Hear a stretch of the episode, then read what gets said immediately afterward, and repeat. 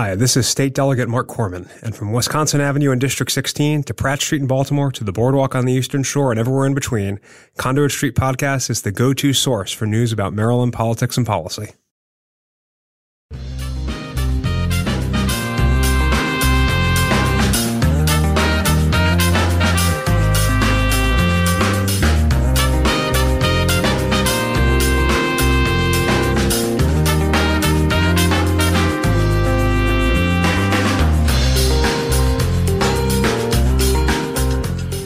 Welcome to the Conduit Street podcast. Kevin Kinnally here with Michael Sanderson and DePaul Nibber.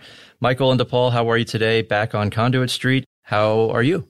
Doing fine. Like to be back in Annapolis. Enjoy being, being back with you all and ready to roll again. I'm great. DePaul, you, you yeah. came back. So obviously it wasn't too terrible. This is the second appearance on the podcast. You decided it was worth it to come back with us for whatever reason, but we appreciate you being back here. Yeah. I mean, it's been two weeks. I felt like my voice needed to be heard. Right. and, and now you have this whole fan club, all these people coming out of nowhere to follow you on the socials and stuff. So that, I mean, that's, you uh, know, uh-huh. that's the fame and fortune that comes with a, like a really high end podcast event like this. We get it. So, I'm in it for the paparazzi. Yeah. Yeah. yeah I, that, I mean, that's a good reason to be in it, to be honest with you. Yeah. So, but anyway, before we get into anything else today, gentlemen, I, I, do I do want to take a moment of personal privilege. I have been for oh. months and months and maybe you know oh, years. Here, yeah, here, it comes. here it comes. Congress, like in the football. They finally passed the infrastructure bill, and I I feel vindicated. I got to be honest with you. I've felt attacked in the past few weeks, and it's it's done. It's done, and this is a big deal. So, Michael, you know, you can, it's, you want to eat crow or what do you think? I'm, I'm glad to have been wrong. Okay. Now I was, I was never on, I hope it never happens. That was never my team. My team was always betting on gridlock in Washington yeah. is a, is a historically safe play. It's plus EV. Right. Sure. Ex- yeah. Exactly. So, so now, now I'm looking for like maybe the Detroit Lions are going to win a game or yeah. something like that. But anyway, mm. until the, okay, maybe, maybe, all right, maybe we're not going to roll too far, but not this no, I'm, I'm, I'm glad things turned in this direction, I think it's a positive thing. Yeah, I mean, credit to you, Kevin, uh, standing over the beltway with your signs. clearly got someone's attention and power. So that's not too far from the truth. But but but kidding aside, I mean, in all honesty, this is really good news for the nation. And for Maryland, for our state, this is billions for roads, bridges, transit, broadband, cybersecurity, all of those big, big issues that we talk a lot about that plug in directly to county government. This is a big win. So we're really excited about it and happy about it. We're going to get into a lot of stuff today. So we have a lot of loose ends that we're going to cover, and that's why DePaul is here. So we feel like we can do that. We're going to talk about the latest on the opioid settlement that is on the table in Maryland and a lot of other states. We're going to talk about the federal vaccine or test mandate that right now has been stayed in federal court. And then, of course, we will get into special session. We have a date now, so we'll, we'll talk nuts and bolts. And then we're going to get into another initiative. Last week, we focused on two of our legislative initiatives, reinvesting in local transportation infrastructure and making sure that our first responders have the resources that they need to provide care. We'll put a link for that in the show notes, but today we're going to focus on the third, and that is defending local officials against threats and intimidations. So before we get into that initiative, I mentioned that we have some loose ends to tie up, and DePaul, you're perfect to have with us today because some of these issues are right up your alley. Let's first talk about the vaccine or test federal mandate that, as I mentioned, is now on hold. County governments are employers, gentlemen. This rule would affect all county governments because of the amount of employees that we all have here in Maryland. So, first of all, what is the rule and what is its current status?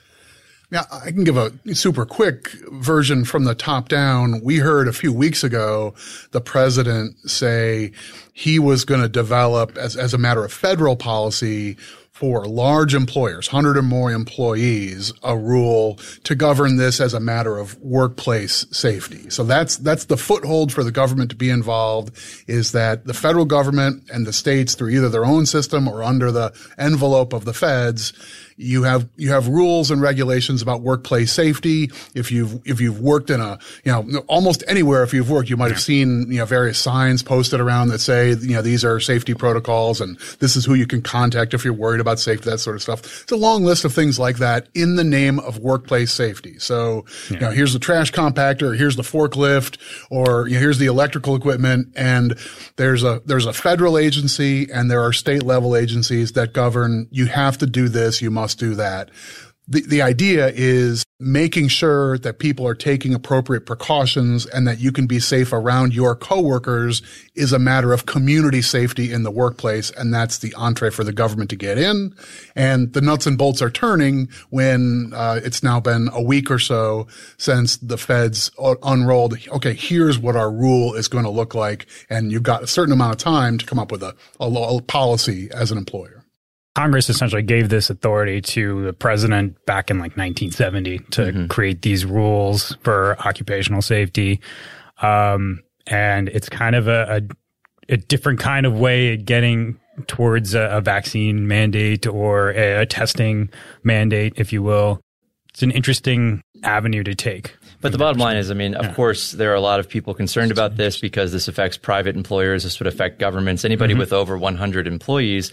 And so people are sort of trying to rush to figure out exactly how they're going to implement this policy. And then we see that things are held up. So we know that the idea is you have a right to be healthy in your workplace. And the idea here would be other people need to be vaccinated or tested to make sure that you, you know, continue to have that right that you can be safe.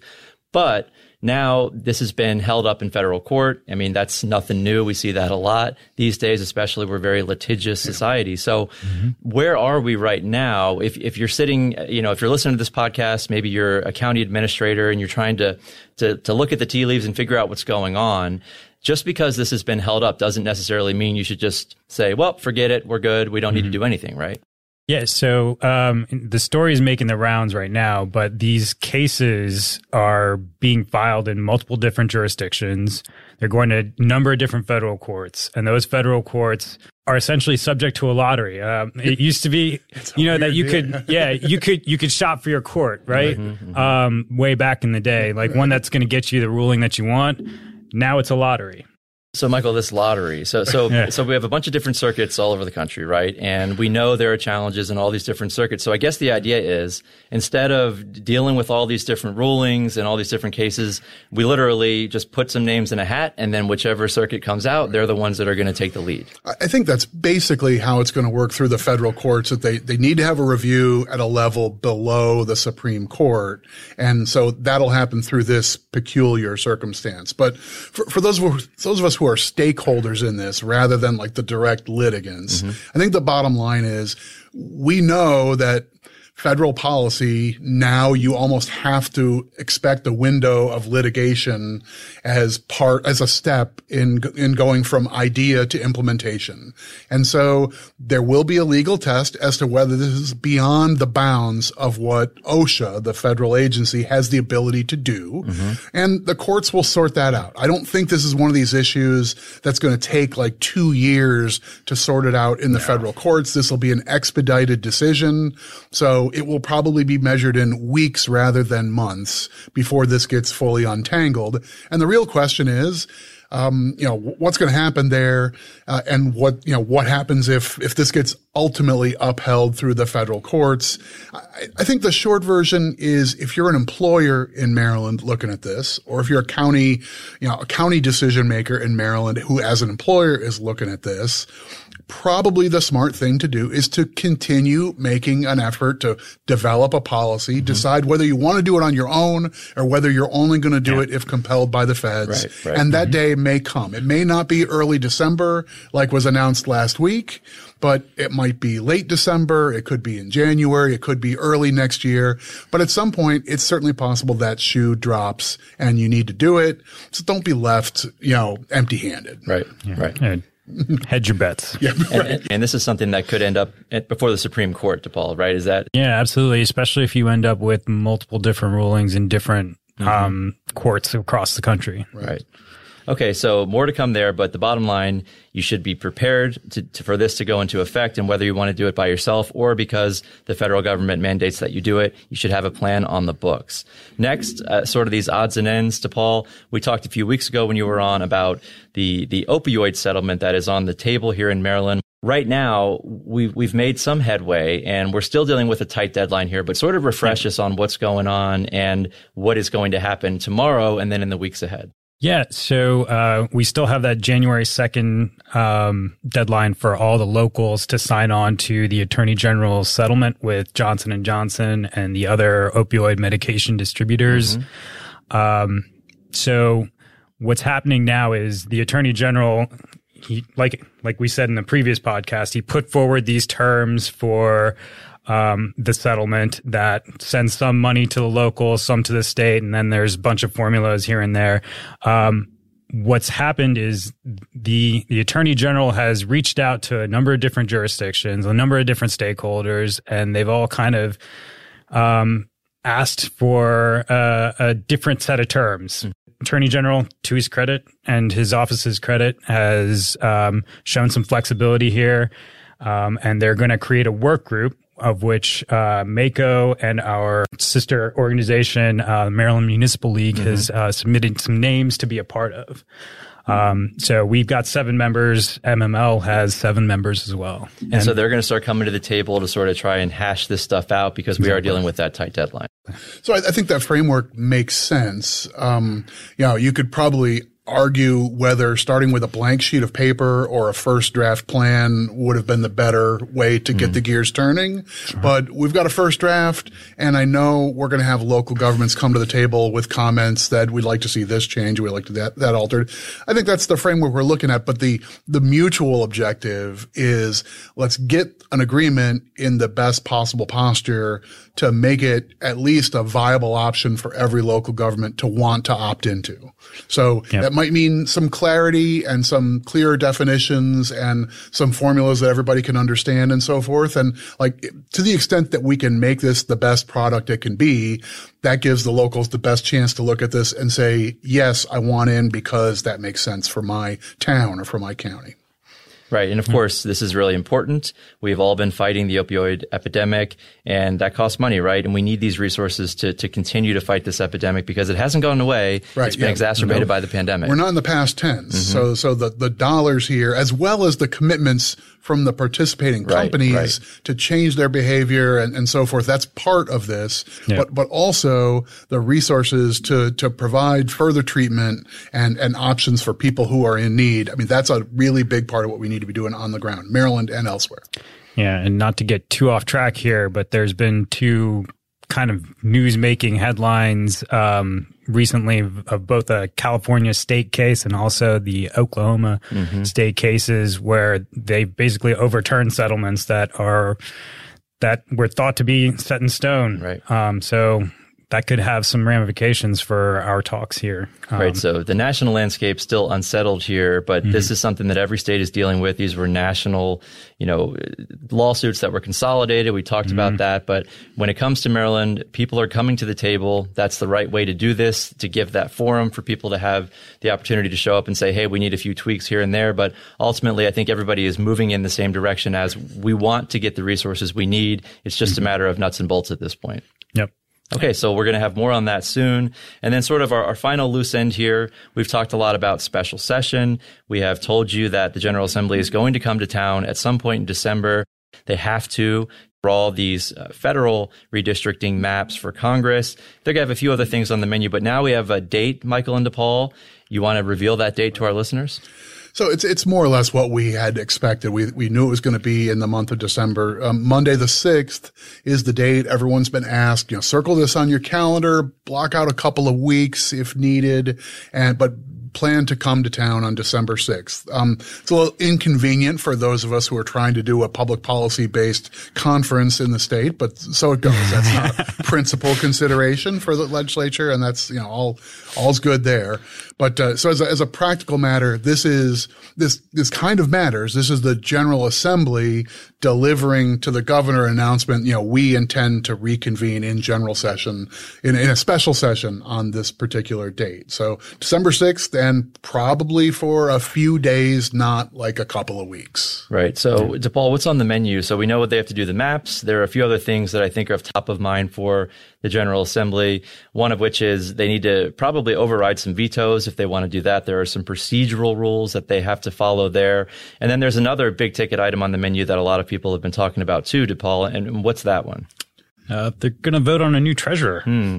Nancy Kopp has, has announced her retirement, longtime treasurer here in Maryland. Treasurer is elected by the General Assembly. Both both chambers come together, so that that's also a big deal, and that's going to generate some buzz. Yeah, I, I, think it will, and and and you know the the treasurer is a is sort of a peculiar role. I think if you ask even political insiders the difference between the roles of the comptroller and the treasurer in Maryland government, you would, we'd probably get an F. Mm, yeah, but but but like managing the funds, the, the comptroller is the collector and the treasurer is the manager. So the hands-on, you know, investment of accounts and sort of some degree of oversight of the state pension system mm-hmm. and a, a, a, direct stakeholder there, uh, and all those sorts of things are in the hands of the Maryland state treasurer, elected, as you said, by the General Assembly as a complete body, and also sits as a member of the Board of Public Works. So that that body's come up from time to time on the podcast. That's a peculiar structure we've got in Maryland for approving contracts and sort of oversight of a lot of different executive functions. Uh, they've they've had a role over the years in school construction, a lot of other things that counties and other people care about. That's a major policy making body, and mm-hmm. one of the three votes is the treasurer. On the plus side, we we know where the building is. That's right. That's right. That's true. That's pretty prominent. That's true. And so, so Michael, you mentioned you know nothing more than a week probably. So you expect this will be fairly narrow. We've talked about the things we think will happen, but outside of that, you expect this to be fairly narrow. I, I think that's where the smart money is here. So, um, so technically, I, I, mentioned this like there's constitutional arcana here, which I would love to take 25 minutes on, but we'll do it in 25 seconds and say there's two ways you can do a general, uh, a special session of the legislature. The governor can call them in for a specific purpose. And if that happens, the General Assembly is duty bound to kind of stick to the script and focus on that topic. Mm-hmm. Um, this is the alternate where the General Assembly is petitioning the governor to reconvene the General Assembly session. It's basically like turn on the lights, turn on the heater. We're going to be in town on this day. Mm-hmm. Um, and when the General Assembly calls its own special session, nominally, it's just a reconvening of the full body.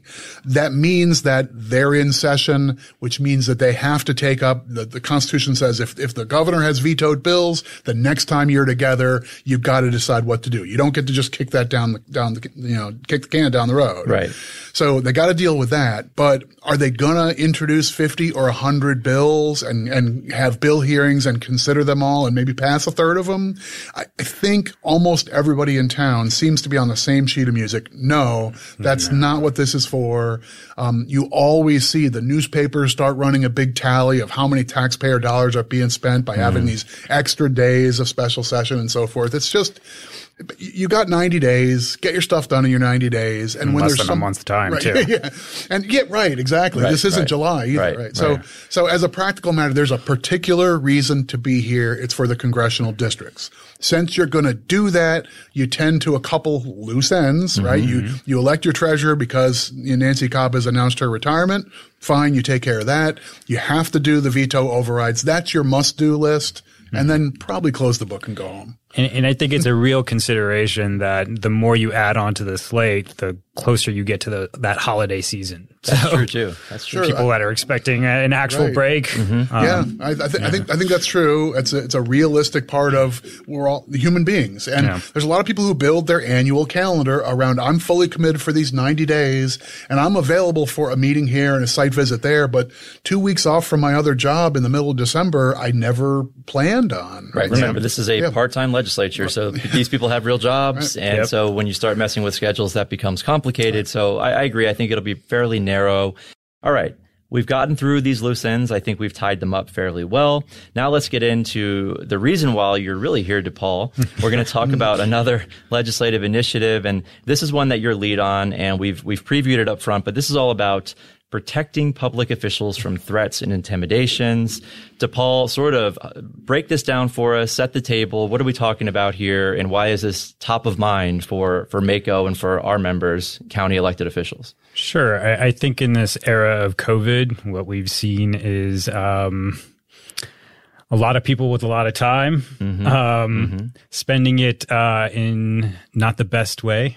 Facebook, social media, right? A lot of people just on social media, right? Um, and you know, uh, when you spend that much time in social media, sometimes uh, certain thoughts get amplified, certain negative feelings get amplified, and uh, what we've seen is a lot of our elected officials becoming the brunt of those Mm-hmm. those feelings. and not just elected officials, right? We're talking about also like our, our professionals and front facing folks who are who are doing the good work in, in the middle of this pandemic. Yeah, and uh, I think um, what you see in the headlines today is um, numerous articles about um, public health officials specifically, Um, and so. Credit to Delegate Karen Lewis Young and uh, Senator Young out of Frederick County for uh, introducing a bill last year um, well ahead of this conversation that we're that's being had uh, nationally and within our state around uh, public health officials and and the threats to them and their work. Um, so they put this bill in that would essentially um, mirror existing language that protects uh, elected officials, um, in addition to a couple of other um, folks on this on the state and local level. Um, and what the bill essentially does is it, it creates a, a, a misdemeanor um, that um, could result in a, a pretty hefty fine, um, but it, it specifically creates this carve out for public health officials um, to make sure that you know folks know that this is not not kosher. This is not good behavior. Right. And, and I mean, you mentioned that, that we do have a law in the books. And Michael, we, we have a law that protects elected officials. And in some states, they have that. Some states also go further, right? So there's sort of a, a mismatch in terms of what states do. But the idea here would be just to sort of add on to that existing law and bring more folks in to say, hey, you shouldn't be harassing and intimidating these people just because they're doing their job. I think there's two pieces to this, and and DePaul's getting into like this issue with our public health officials, which I think is the easiest. It's like the lowest hanging fruit here, and It's the introduction. Right. it. Yeah, Right. So, uh, okay, I've got sympathy. Like you, you've got my attention and a person who's making decision on behalf of the residents of her county. I, I'm the health officer. I have to reach this conclusion about what we're doing. And some people are going to be upset about that. All right. I, I get how this is a person who's performing a public role and is under not just scrutiny, but potentially like vulnerable to criticism and on beyond. So the, the, the legislation from Senator and Delegate Young from, from last session was trying to get into if you're intimidating or, or sort of like interfering with a public official's ability to do her job, mm-hmm. that is a different affair than just sending a nasty letter. And that is, I think, an, that is a point of view whose time has come. I mean, like, you know, you read this stuff in the headlines about people who are being bullied publicly, but also, you know, people are standing in my yard and they're threatening my family or my kids. And they're, they're saying words to the effect of, if you do this, then this will happen. Um, you've, you've got g- generic umbrella laws for, for, for terms like assault and so forth. But this is, this is a different flavor than the, just the generic, you know, I'm going to beat you up. Yeah, I mean, could you imagine being kind of um, on the low, uh, lower end of the poverty spectrum, and this is your only clinic right next to you? It's operated by your local health department. You're just trying to go in there and you know get your your flu shot or something along those lines, or maybe even something more critical, Sure. and you're blocked because someone has a grievance with uh, the official in that building for whatever reason. Um, that it's going to turn you away from coming there uh, ever again for treatment, and you know it, it's it's it's a snowball effect. So you have that cascading effect. Yeah. And, and, and and again, you know, Michael, you mentioned, and I think what should stop everybody in their tracks is we have seen stories where people are showing up at these people's houses and they're on their front lawns. These people have families, kids, and they're threatening them. And, you know, whether or not you're saying it out loud or if it's tacit, uh, by being at somebody's house, I think that that is intimidation. And again, these people are doing their jobs and they're not easy jobs. These are tough decisions that a lot of these forward facing officials have to make. But we have seen uh, stories, thankfully, not so much here in Maryland, but we talk about public health officials, also election officials, right? We've seen, I think, in Arizona that there were people outside of their their building, their headquarters, you know, very, very scary people that were threatening these people and that they couldn't even walk out of the building to go to their cars because yep. people are so angry and upset. So we don't want that kind of stuff here in Maryland. And I think this bill, this initiative sets out to stop that and make sure that we don't see anything further in the future. I, th- I think that's it. So that's you, you just got into the, the sort of the second piece of this that we have we have a law in Maryland already that says if you if you issue a violent threat against a short list of public officials, mm-hmm. then that is its own category of offense. So, so Maryland, like lots and lots of states, has something on the books along these lines because that's a different thing. If you if you tell your neighbor, I'm going to bop you in the nose. That's one matter of thing. But if you tell the county executive, I'm so mad about your law, or if you sign that bill, I'm going to bop you in the nose, you're now affecting public policy and the conduct of public business in addition to a one to one personal threat. It's a different thing. That makes sense. Right. right. So the list of people that are protected there, though, mostly stops at elected officials. We squeaked in the state's attorneys, and as I recall, it's the public defenders and their senior staff, but that's it. Mm-hmm. Yeah. And if you buy the logic that that threatening to you know, kidnap the county executive is its own kind of offense, then I think the logic is the same for the health officer or yeah. or like the person who manages the election process or I mean, I'm I'm willing to make the same case for the the person who presides over like the planning department sure. and does zoning approvals or rejects mm. zoning approvals. Very Those things can be controversial, mm-hmm. right? Mm-hmm. And they're all they're all you're doing your job as a public servant and you're a lightning rod because of it. And I I think Maryland law should say we got your back. We're not, we're not, and yeah. by the way, we're not like, tell me if I'm wrong here, but DePaul, we're, not, we're not parading scores of people into Maryland jails with this law. This isn't, this isn't no, like a, no. right. This is meant to be a, a, piece of paper you come out and read, right? Stop that. right. right. Yeah. Cut it out. That's against the law. It says mm-hmm. so right here. Mm-hmm. yeah. I, I, think it's meant to shine a light on specific behavior. Right. Um, more than anything else. Right. Um, and, and so, DePaul, you mentioned a bill from last session, and before everybody says, well, you know, obviously the bill didn't pass, so it must not be a good bill. And, but, but the fact is, it was introduced late, right? And it was late in the process, and mm, there yeah. wasn't a ton of time for the General Assembly to actually go through and take a look at it and have a good debate. Without getting too far into parliamentary mm-hmm. procedure here. Um, it was introduced in March and it was referred to a committee called Rules, yeah, which a- yeah, which acts as a dam towards um, excess um, bills getting through towards the end of session, and um,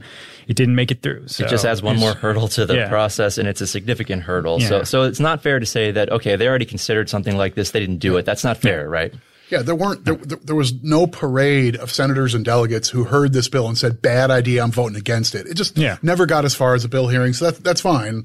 Um, we're gonna we're gonna put some shoulder into this issue this session. I think the sponsors of last year's bill are going to be interested in pursuing it again, and I think we'll have a good deal of interest and support from the local government community, probably among others. Mm-hmm. And and we've seen some coverage here locally, DePaul, and, and some of the big papers, right, in public publications that have sort of raised this issue and, and talked about stuff that's going on nationally. So we know it's a yeah. problem, not just here in Maryland, but certainly we're getting some attention. And I think that, Michael, as you said, not only from local governments, but other stakeholders, there'll be a lot of folks interested in, in this bill and what it could mean, again, to, to protect the integrity of our government by protecting the people who are out there doing the job, especially in the middle of a public health crisis. Yeah, I mean, we've had 500 health officers leave their jobs since the pandemic started, and that's from our um, National Association of County and uh, City Health Officials, part of our national affiliate. Um, and uh, with respect to our elections officials, I mean, we've had nearly one in three feel unsafe on the job, and that's from the Brennan Center for Justice. Right. And that's that's crazy. So, yeah. okay, so so these are unusually challenging times over the last couple of years. And, and there's been stresses and strains on public service in lots of different ways. This is mm-hmm. not the first one that comes to mind, right? I mean, I mean, I'm sure there's a great deal of just burnout. if you've been Oh, working absolutely. public health the last two years, I- it's got to have been just an overwhelming surge of feeling like you're needed here and there and everywhere. So that's part of it, I'm sure. But at the same time, feeling like you're now personally being criticized and attacked is just another layer on what's already difficult. Um, I, I, I think we would be doing the right thing for Maryland to show up and buff up these laws and provide them some legal protections where they're not, not, in my judgment, just not good enough now, right? So the bottom line here is, and, and correct me if I'm wrong, DePaul, no one should be threatened or intimidated because they're doing their job. That that's the idea here. We have a law on the books for certain folks, but we need to extend that because we're seeing now that it doesn't do a good enough job. We're seeing this happen in other areas, and these people aren't protected. So it's time to maybe revisit this and, and bolster it a bit. Yeah. So again, point of emphasis here, we're not talking about just like debate, right? Right. You know, I, I disagree with your an important point. policy. Right, right. No, we're we're talking about, you know, I'm going to stab you if you do that. Right. Right. Um, right. And uh, so this shouldn't have a chilling effect on people that really want to be heard. Mm-hmm. Um, they're just going to have to use their words. Right, right. Right. So, so we, we've got time to refine exactly what this looks like. We've got a bill from last year focused on health officers. We've got a current law that is kind of a higher standard for a short list. So there's, there's multiple ways to go with this, but that principle is one that our association is going to get behind and, and make some noise on. And early returns are awfully positive that we're going to have a lot of allies in doing it. All right. So I think that's a really good breakdown of that initiative and what we're trying to do. We'll have a lot of allies on that front. And I, I think, gentlemen, as we wrap up today, I think we'd be remiss, and I'll turn this over to Michael, if we didn't mention Leslie Velasco, uh, Director of Administration and Finance here at MACo for a long, long time. Michael, you came up with Leslie. she is retiring. So I'll turn it over to you as someone who's known her the longest and been here with her. I mean, this is a bittersweet day and week here at MACo. For sure. So great for her. And she's got plans with family and friends and good weather and golf courses. And that's exactly as it ought to be. Um, but uh, it will be a, a, an enormous change for our association. And sometimes, I mean, I get way too much credit for for things that happen that MACo does that people are happy about. Right. People come to the conference, someone slaps me on the back and says, thanks so much for helping me out. My exhibit booth was in exactly the right place and we got all this great traffic. We made these great contacts. This is the best conference we've been to. And I'm going to go tell those people in Nebraska that Maryland is way better. And they, they tell me, mm-hmm. but the, the reason that was so great was because Leslie Velasco shepherded them through that whole process and made sure they were on the outside corner. And she advised them, no, don't do this, do that. That works way better. And no, I'll get you that extra bad. No, bring her in too. Yeah, you want her there too. Right. MACo's good at that stuff and it happens at the one to one level. So it's nice for someone to tell me, Hey, Mike, you did a good job. The reality is Leslie has been crushing it for MACo and for our members and the people who have attended our conferences and events for years and years. She's been here for 26 years. I've worked with her hmm. every day of that whole time. She's been wonderful to work with, a great colleague, great friend. We're going to miss her a ton, but good for her. Go play some golf. DePaul, DePaul, So, uh, what Michael was just mentioning here uh, about all this logistical planning and stuff like that. I, uh, being behind the scenes, I see all of the IT t- uh, stuff that we have at our disposal to make these conferences happen. And she was doing it before any of it was adopted. So, yeah. I hats off to her. Um, she's incredible. In addition to all the other hats that she's worn here, and she's been a joy to work with. She might be the first MACo staff person to actually make it to Guam. Oh, boy. So I'm just saying, like we've been on Guam watch, and maybe we in need to her fix that. in her retirement, like like she might be, you know, like unrolling maps and and plotting courses. So I, I, I my money's on her. Hot air balloon. Yeah, or or she'll whatever it takes. she'll join like the, the the the ladies PGA tour, right? Like she's gonna be she's a big golfer. She's a big golfer, so I think she's gonna enjoy. But but all the best to Leslie. Seriously, it's uh it's gonna be a lot different, and we're gonna miss her very much. All right, so we'll leave it there for today. As always, if you enjoy the podcast, please go ahead and subscribe. That way, all of these episodes will be sent directly to the device of your choice. You can also follow along on social media. Facebook, Twitter, and then, of course, our Conduit Street blog. But for DePaul Nibber and Michael Sanderson, this is Kevin Kinnally signing off, and we will talk to you soon.